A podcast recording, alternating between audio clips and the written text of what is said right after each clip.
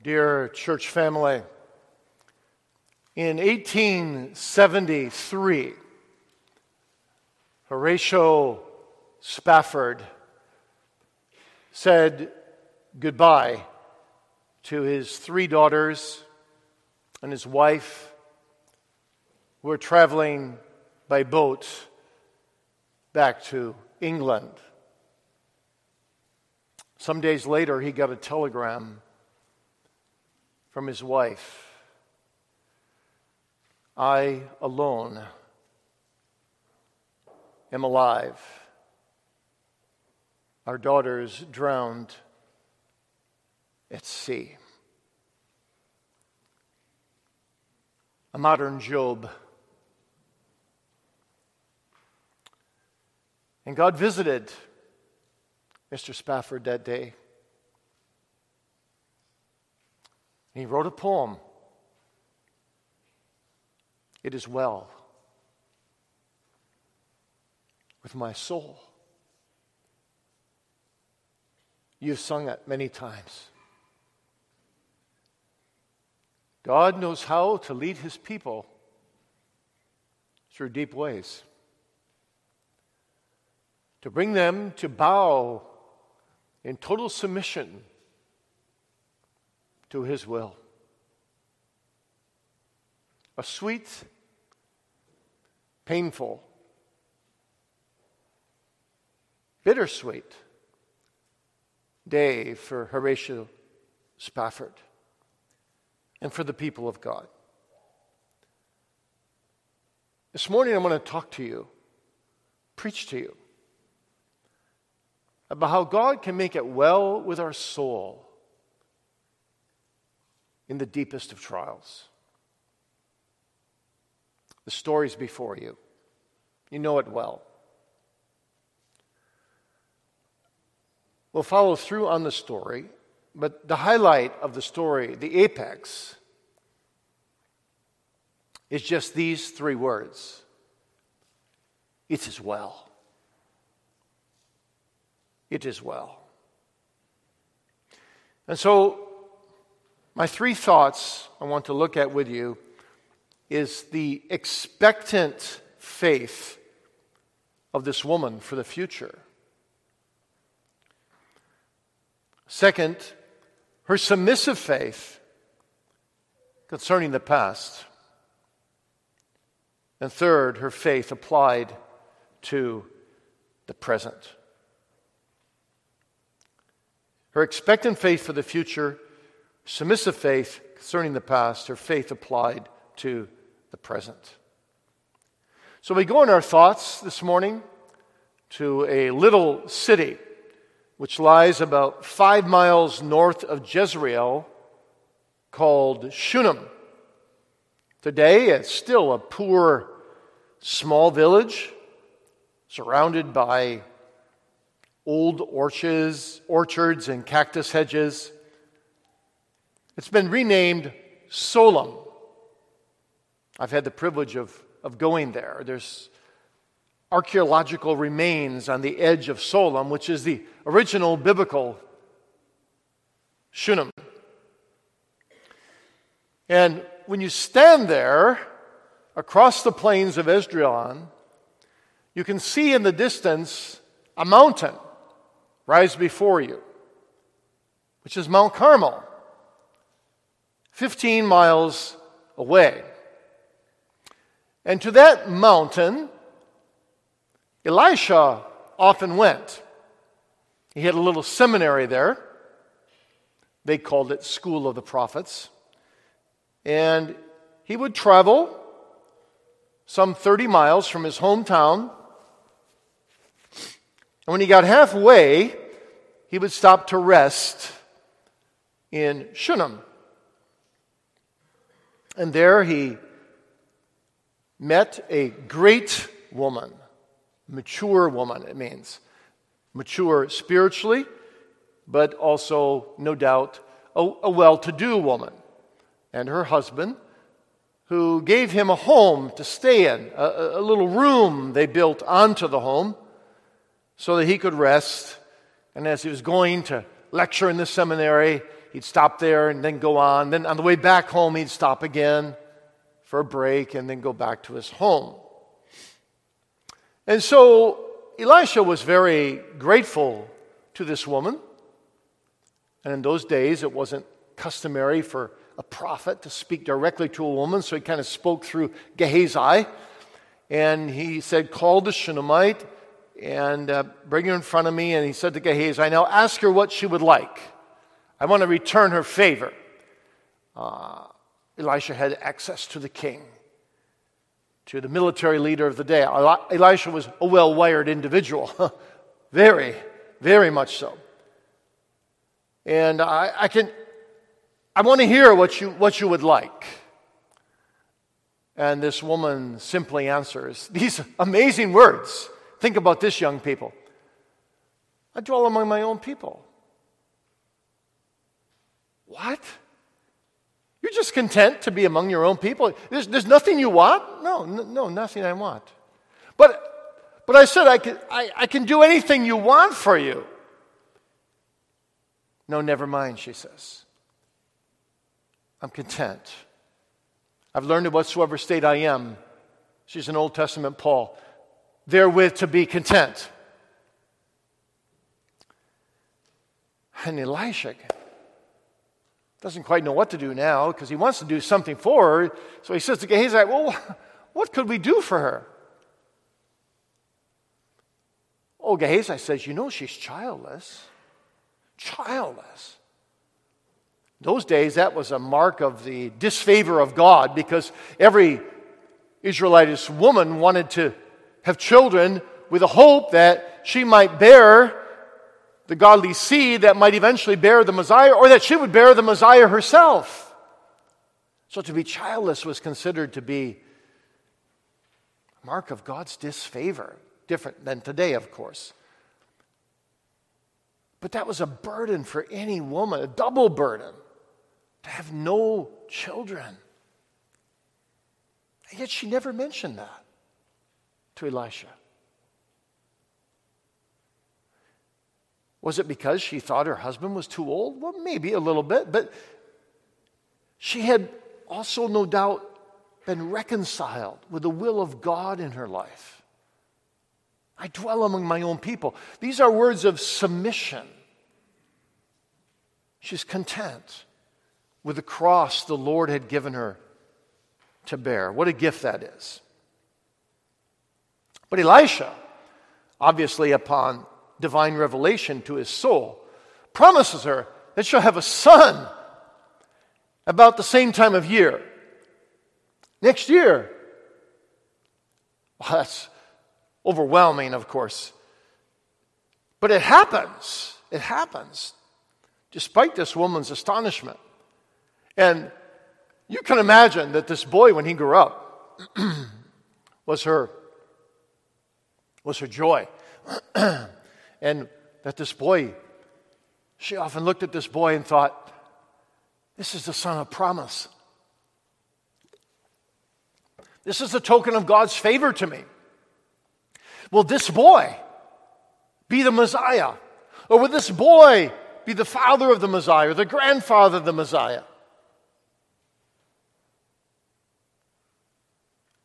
This was no ordinary boy. This was a son of promise.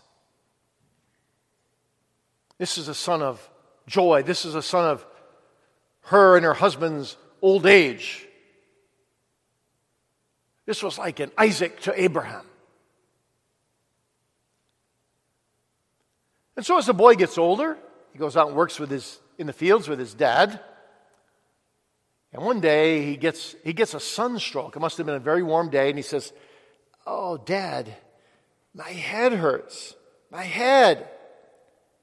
Dad's very busy and doesn't realize the seriousness of it. So he says to another young man, uh, go, go, go take my son to his mother. And then the Bible, which often seems to us to understate things rather than exaggerate things, says very simply just 10 words. Devastating. 10 words.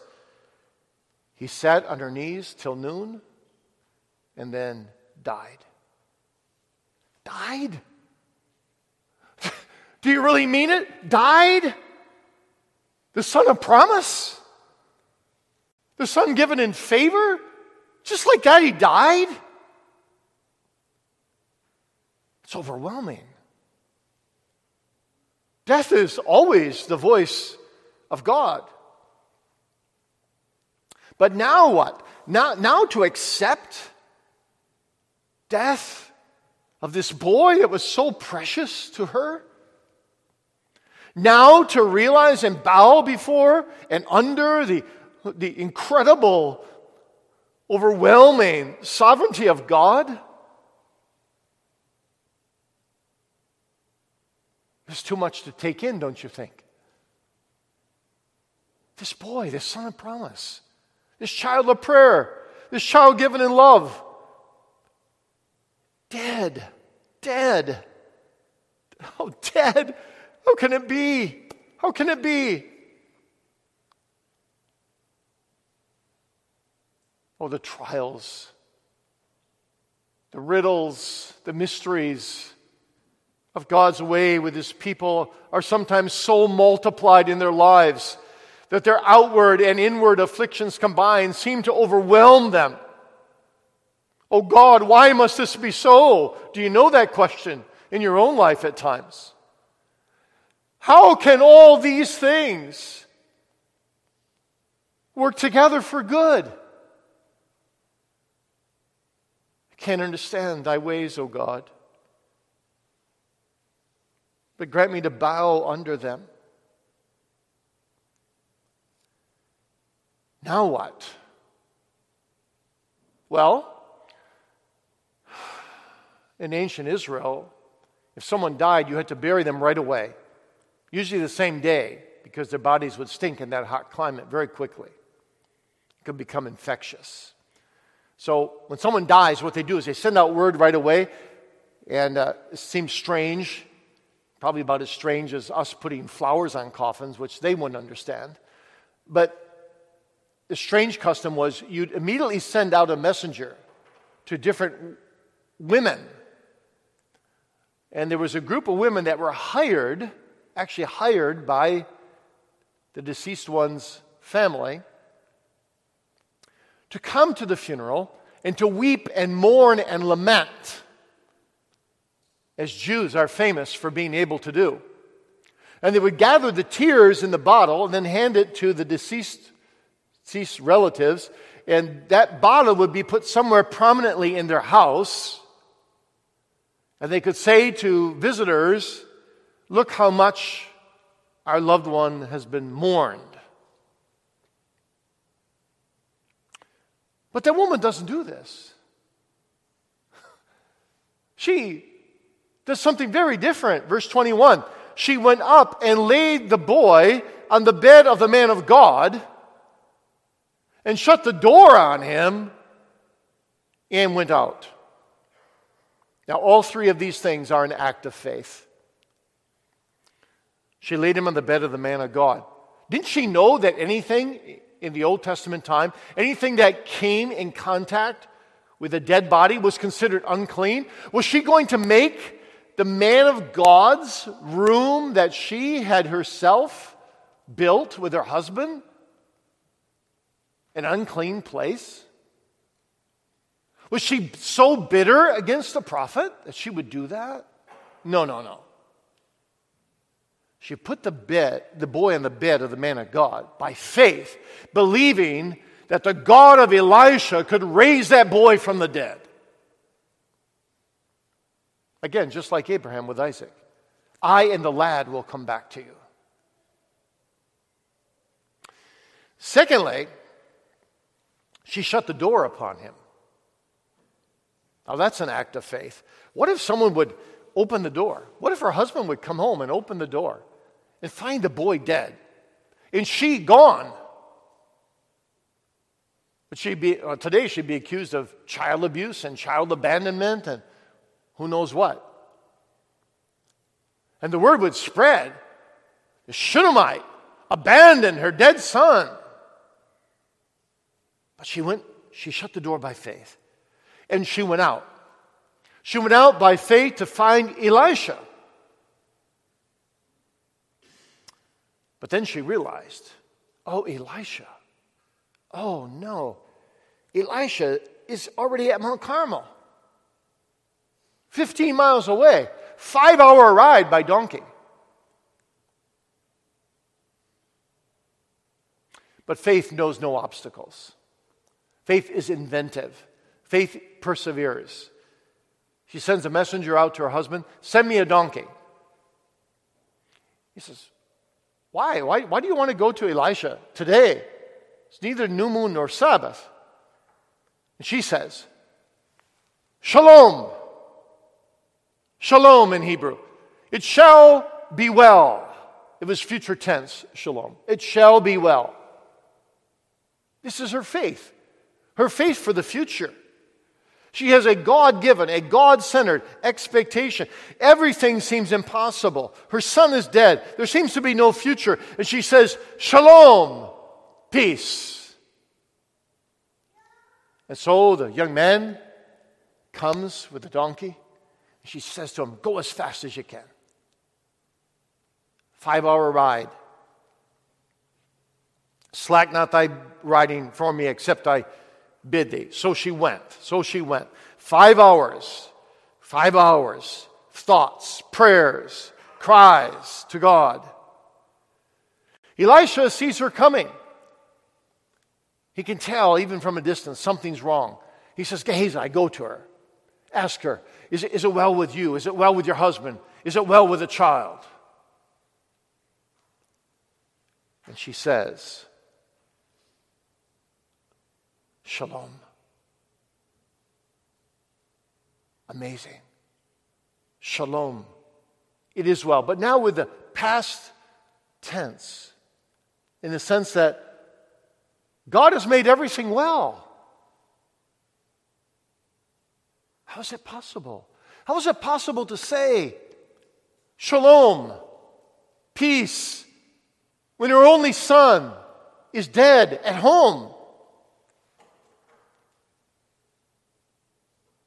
This is genuine, genuine, spirit worked submission concerning the past. Now, of course, when people come to you and to me, maybe even this morning it happened, you saw someone in the vestibule, said, How are you doing? You said, uh, Well, I'm doing well. And maybe you're not doing well. But you, do, you don't tell people, you don't spill out your guts, so to speak, and tell them all the problems you have. There are people that do that, of course, and after a while you don't ask them how they're doing because they get this long list, and you know, you, you, you just kind of understand. Unless there's something very, very seriously wrong, you, you just simply say, I'm doing well. How are you doing? I'm doing well. So we use these words, it is well, shallowly, customarily, flippantly. But this woman doesn't use them that way. She said, Shalom. There is peace. How is it possible? Think, think about right now, just take a moment to think about your greatest struggles in life right now, your greatest burdens, your greatest trials. Think maybe of two or three of them.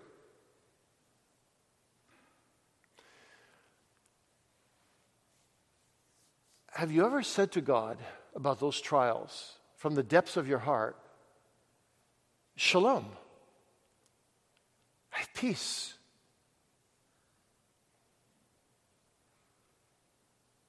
What is, what is this submission? This spiritual submission? Well, it's certainly very much misunderstood by most people, even by many of God's people. So I'm going to look with you now at what submission is, and then at what submission is not. So, four things first for what it is. Number one, submission acknowledges the Lord. That is to mean, whenever something happens in our life that's contrary to us, if your heart is in a state of true submission, you immediately say, It's the Lord.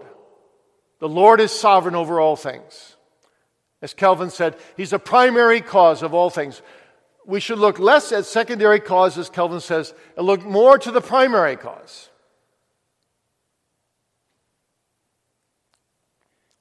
There was someone, uh, I read an article after this happened, uh, you know, in, in 2001, with the crash into the World Tower buildings in New York and so on, and the great tragedy in America.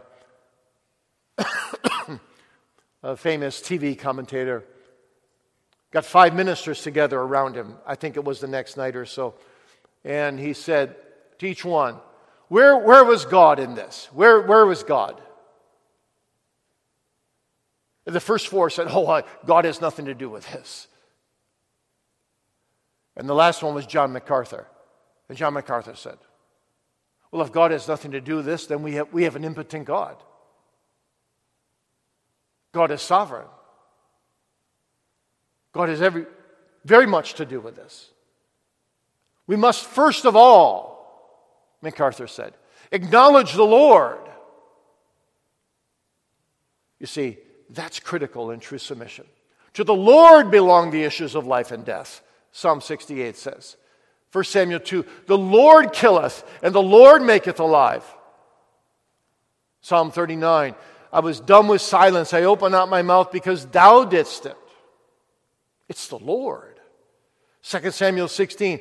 Let Shimei curse me, David says, for the Lord has bidden him to curse David. You see, if the Lord is not in it, then you've got no place to go. So, the very first thing you do in true submission is you acknowledge the Lord. The second thing is you justify the Lord. You justify the Lord. It is right. It is right what thou hast done. You see, when Aaron heard that fire came down from heaven and consumed his two sons, he held his peace, the Bible says. He was saying, God is, God is righteous. When Eli was approached about the death of his sons, he said, It is the Lord. Let him do what seemeth him good. It is the Lord. When David's throne was taken over by Absalom, David said, Behold, here am I. Let the Lord do to me as seemeth good unto him. And Job lost all ten of his sons, and his farm was decimated, and his animals were killed. He said, The Lord has given the Lord has taken away. The Lord is just. See, true submission is like this four step process. The first is you acknowledge the Lord, then you go deeper and you justify the Lord. And when you justify the Lord, when tragedy strikes you or a difficult problem surfaces in your life, you don't say, why me? But you say, Why not me? I'm a sinner. I deserve nothing better. Boys and girls, once in Grand Rapids, I got on an elevator with a woman on the first floor, and we were, she was going up to floor seven in Butterworth Hospital. I was going up to floor seven. I thought, well, now I've got about, no one else is on the elevator. I thought, I got, I got about a minute maybe to, maybe I can start to evangelize her in some way. So I said, uh, nice weather out today. She said, yes, very nice. I said, we don't really deserve this, do we? And she goes, no, we don't, she says. And she paused and she looks at me and she said, my mother always taught me that anything above ground is the mercy of God. I go, wow, she's evangelizing me. Do you, you realize what she's saying? She's saying death and hell is what we deserve. We deserve to be gone, to die, to be buried. Anything above ground is the mercy of the Lord. The Lord is right in all his ways. That's what she was saying. That's what this woman is saying here. Shalom. Shalom. It's amazing. Why not me? I deserve nothing but death and hell. You ever been there? Then, thirdly, true submission goes yet another step deeper, deeper.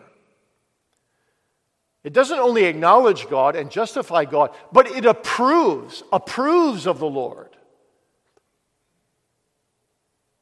Even in very difficult trials. Lord, it is well. It's not only not wrong what thou hast done, because I'm a sinner, but it is well what thou hast done. It is right. It is best. It is good. The Lord has given and the Lord has taken away, said Job. Blessed be the name of the Lord. That's deep. That's very, very deep. Blessed be the name of the Lord. We had an elder in our church who had knee surgery one day and seemed successful, but when he got home, infection set in in his knee. He had to go back for a second surgery. Seemed to be successful. Went home. Infection set in in his knee again. Went back to the doctor, and doctor said, Well, we'll give it one more try, but probably if it doesn't work, we're going to have to take off your leg above your knee. So we're all praying earnestly for him. He goes in for the third surgery. Successful. Wonderful. We praise the Lord. And uh, no infection. And two months later, I, I get a call from him.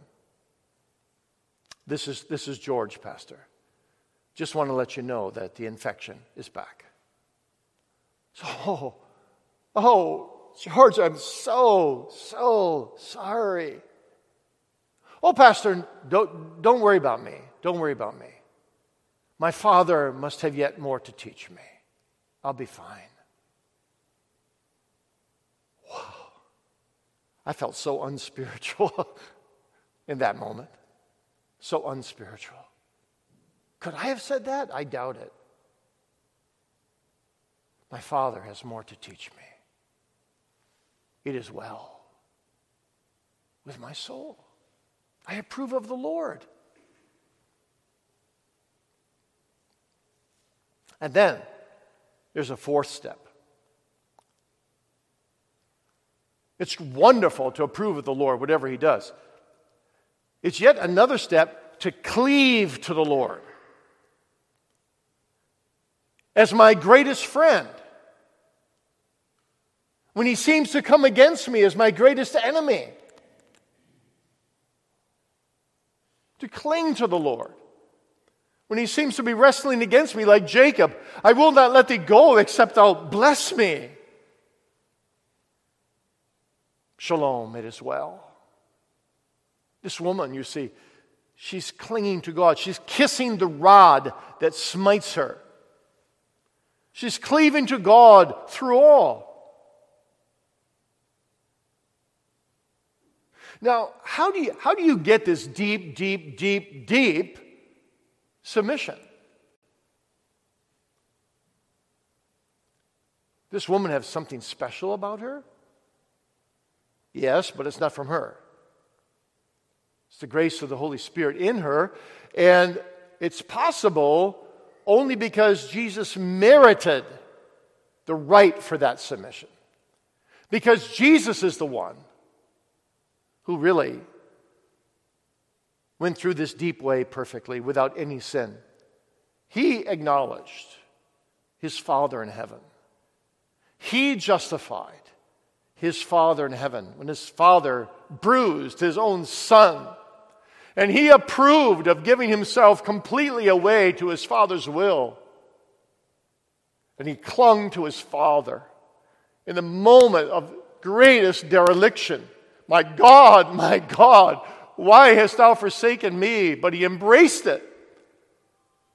And he said, It is finished.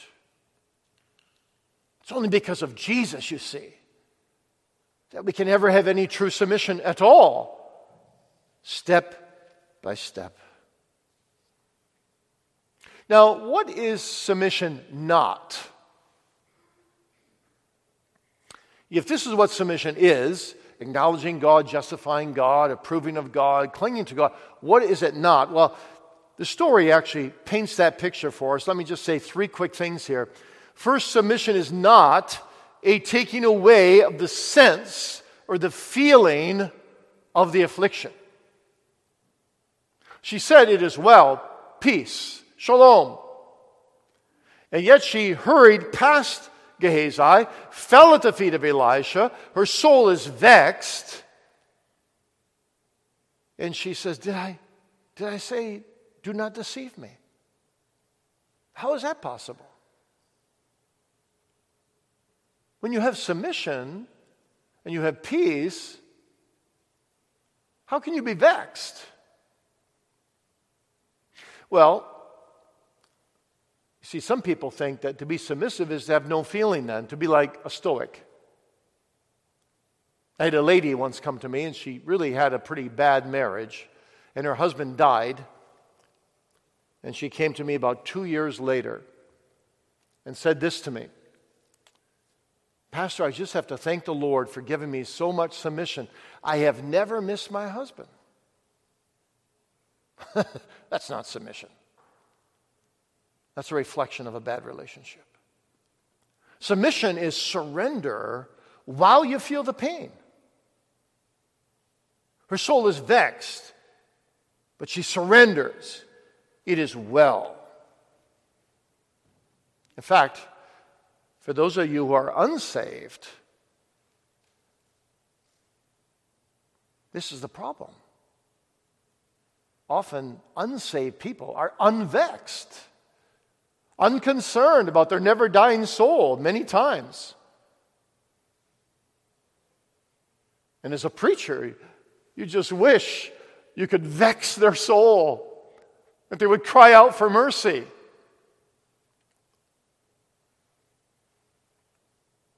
Is that you this morning? Are you unconverted and unvexed? Traveling to eternity without much fear? but unprepared to meet God. Well, you deserve, you need to be vexed. But secondly, submission is not avoiding seeking for the reason why of God's providences. I can tell you many, many times, people in our circles have said this to me I know you're not supposed to ask the reason why. That is dead wrong. That's cruel theology. Yes, you're not to ask the reason why with a fist of anger against God. But you are to ask the reason why. When God comes with great trials and afflictions you, because you have a relationship with God. You want to know what's wrong, if there is something wrong in your relationship. David is asking why when he says, Search me, O God, and know my heart, and show me my sin, and lead me in the way everlasting. Or take an even better example Jesus the sinless Savior asked why, and anything he does can't be wrong. My God, my God, why hast thou forsaken me. So to ask why with open palms and saying, Search me, O God, honors God. And finally, true submission is not sitting back with indifference and folded arms and saying, Well, if the Lord's going to convert me, He's going to convert me, so I'll just go on my way. No, no, no, no. This woman, even when Gehazi, Elisha sends Gehazi ahead to, to put, his, put his staff on the child, this woman says, As thy soul liveth. Elisha, I, I, I will not leave thee. You see, Elisha, the woman sees in Elisha, in a sense, the God of Elisha. And she knows that only the God of Elisha, the God of the prophet, can deliver her son from death. And so she she clings, you see. And she says, As thy soul liveth, I will not leave thee. So true submission is not indifference, inactive, just saying, well, let's see what God will do. No, it, it clings to God. And then you know the rest of the story, of course. Elisha comes and stretches himself on the child and prays, and the child sneezes and opens his eyes, and Elisha calls the Shunammite. And you read these amazing words. She fell at his feet and bowed herself to the ground, took up her son, and went out. Exact same words before. When she shut the door upon her son, she went out. Now she takes her son back and she went out. Shalom. Shalom. God has made all things well. It shall be well, she said. It is well. And now she can say, Thou hast made all things well. Peace that passes all understanding. Well, in closing this morning, my third thought is let me apply that faith, the faith of this woman, to the present, to you, husbands, wives, children, young people. Is it well with you? Is it well in your family? Is it well, wives, with your husband? Is it well, husbands, with your wife? Is it well with your children? Is it well with your parents? Is it well with your soul? Wives, is it well with your husband? Can you, can you, can you see in your husband's walk and talk that his desires lie towards the honor and the glory of the Lord? Can you see in him an attitude of submission to the sovereignty of God? Husbands, is it well with your wife? Is it evident to you that she fears the Lord in spirit and truth? Have you seen her bow under the ways of God that seem to be against her? Is it well with your children, parents? Do you know what it means to plead on their behalf at the throne of grace? Do you know what it means, in, in a sense, to, spiritually, lay your child on your own bed in front of you and cry out to God. This child is spiritually dead. Oh Lord, resurrect him, resurrect her from the dead.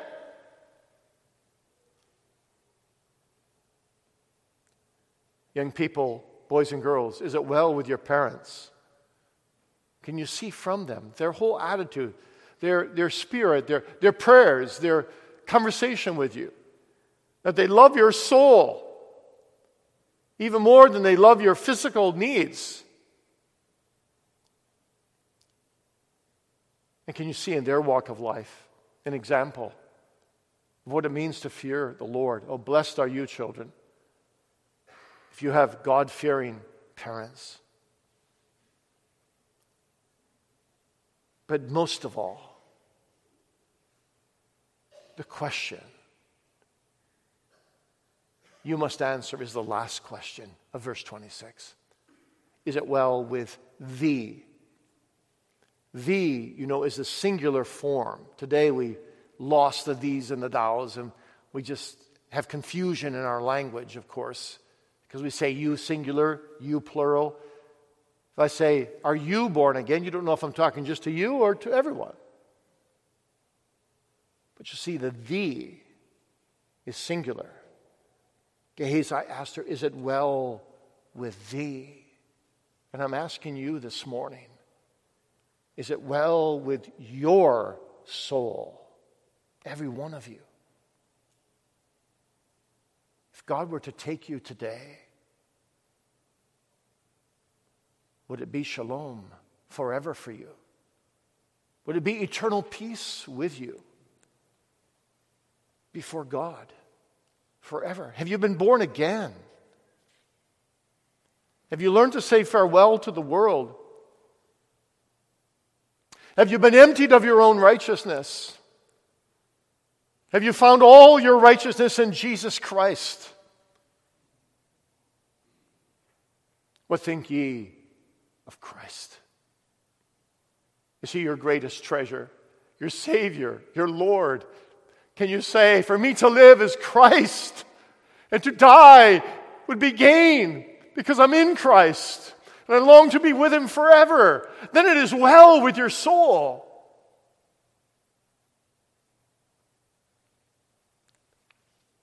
But if sin has never brought you needy before the Lord, if you've never been stripped of your righteousness, if Christ has never become precious to you, it's not well with your soul. You're in big trouble. You're in very big trouble. You're lost. You're on your way to everlasting destruction. There's only one name given among men under heaven whereby we must be saved. That's the name of Jesus. Do you know him? Can you tell me what he looks like spiritually? Has he been made precious to you? Is he your, all in in all? If you can't say yes to that, can't say that you have even a little bit of relationship with Him, you can't say that. It's not well with your soul. And what are you going to do about it? A few weeks ago, I was thinking about, in fact, I said it to Elder Vergunst, I was thinking about my dad telling me a story about Elder Vergunst's father when he came to Kalamazoo. My dad went with him to on a hospital visit. And uh, my dad told me he never heard anything like this before. He asked the man in the hospital bed, How is it with your soul? And the man says, Yeah, the Lord has to do it. He said, Well, do you have any hope that the Lord has done it? He said, No, no, I'm unconverted. Unconverted. And my dad said, Reverend Vergunst said to him, Do you understand what that word means when you're unconverted? If you're unconverted, you have no right to a heavenly inheritance. If you're unconverted, you will appear before God's judgment bar without a surety for your debts without an intercessor to stand between you and God, without an advocate to plead your case. If you're unconverted, you won't have on the robe of Christ's righteousness. You'll be carried out. You'll be thrown into everlasting darkness. You'll be exposed to the wrath of God and the wrath of the Lamb. If you're unconverted, you're without God. You're without Christ. You're without hope forever.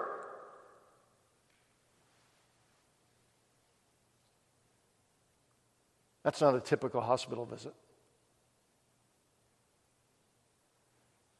But that's the truth.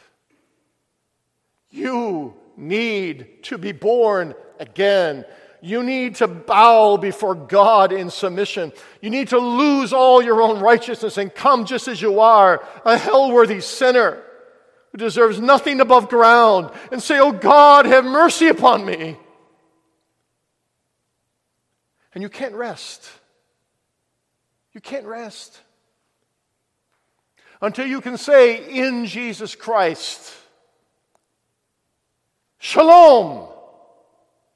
He's my peace. It is well with my soul. Oh, is it well with you? Is it well with you? How will you appear on the judgment day? J.C. Ryle said, The most dreadful cases on the judgment day will be those who don't know Christ, even though they've sat in church all their life and always walked out of church past an open Bible and never fled to Jesus Christ, never repented of their sins, never became a lost sinner before a holy God, never received the only name given among men under heaven whereby we must be saved. What a tragedy. Ecclesiastes 8 puts it this way, verse 10.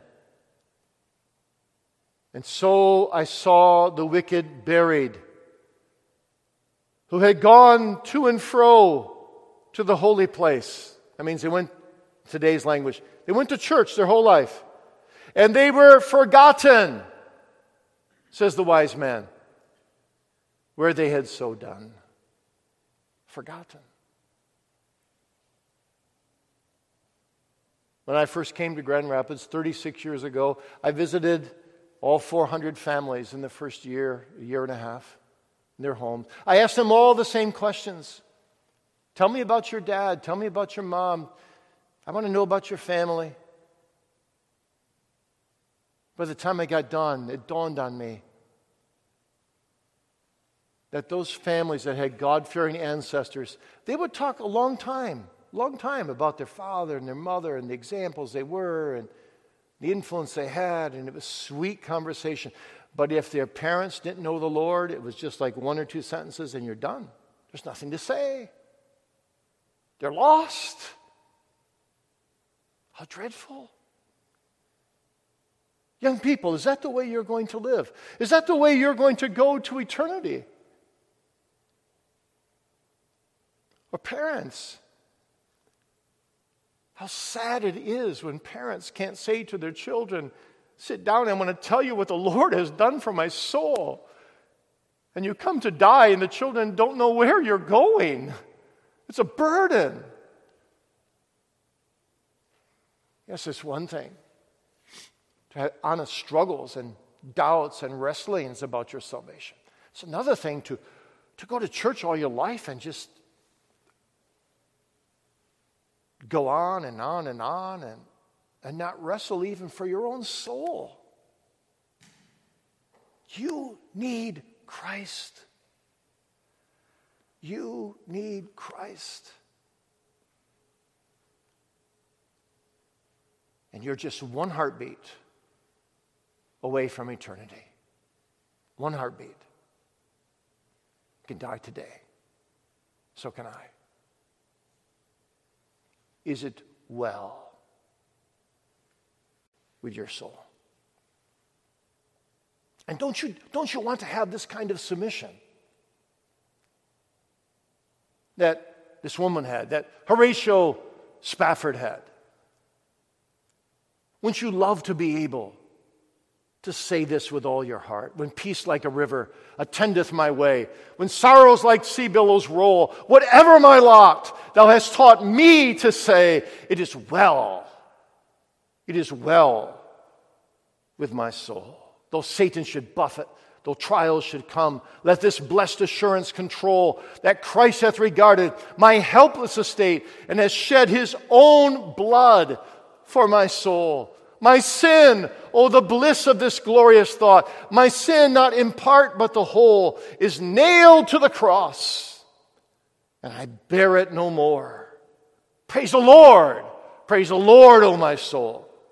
And Lord, haste the day when the face shall be sight. The clouds be rolled back as a scroll. The trump shall resound, and the Lord shall descend. Even so, it is well with my soul.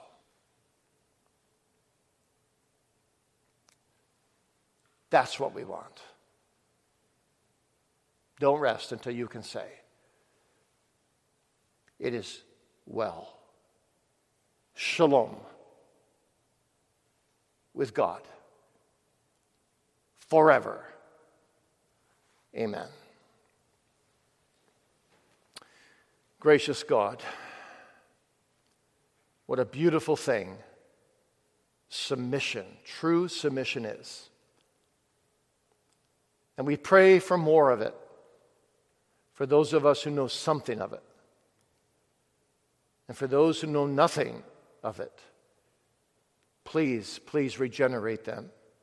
Please lead them to bow under thee in thy ways. And please lead them to cry out, In Christ, it is well with my soul. In Jesus' name, amen.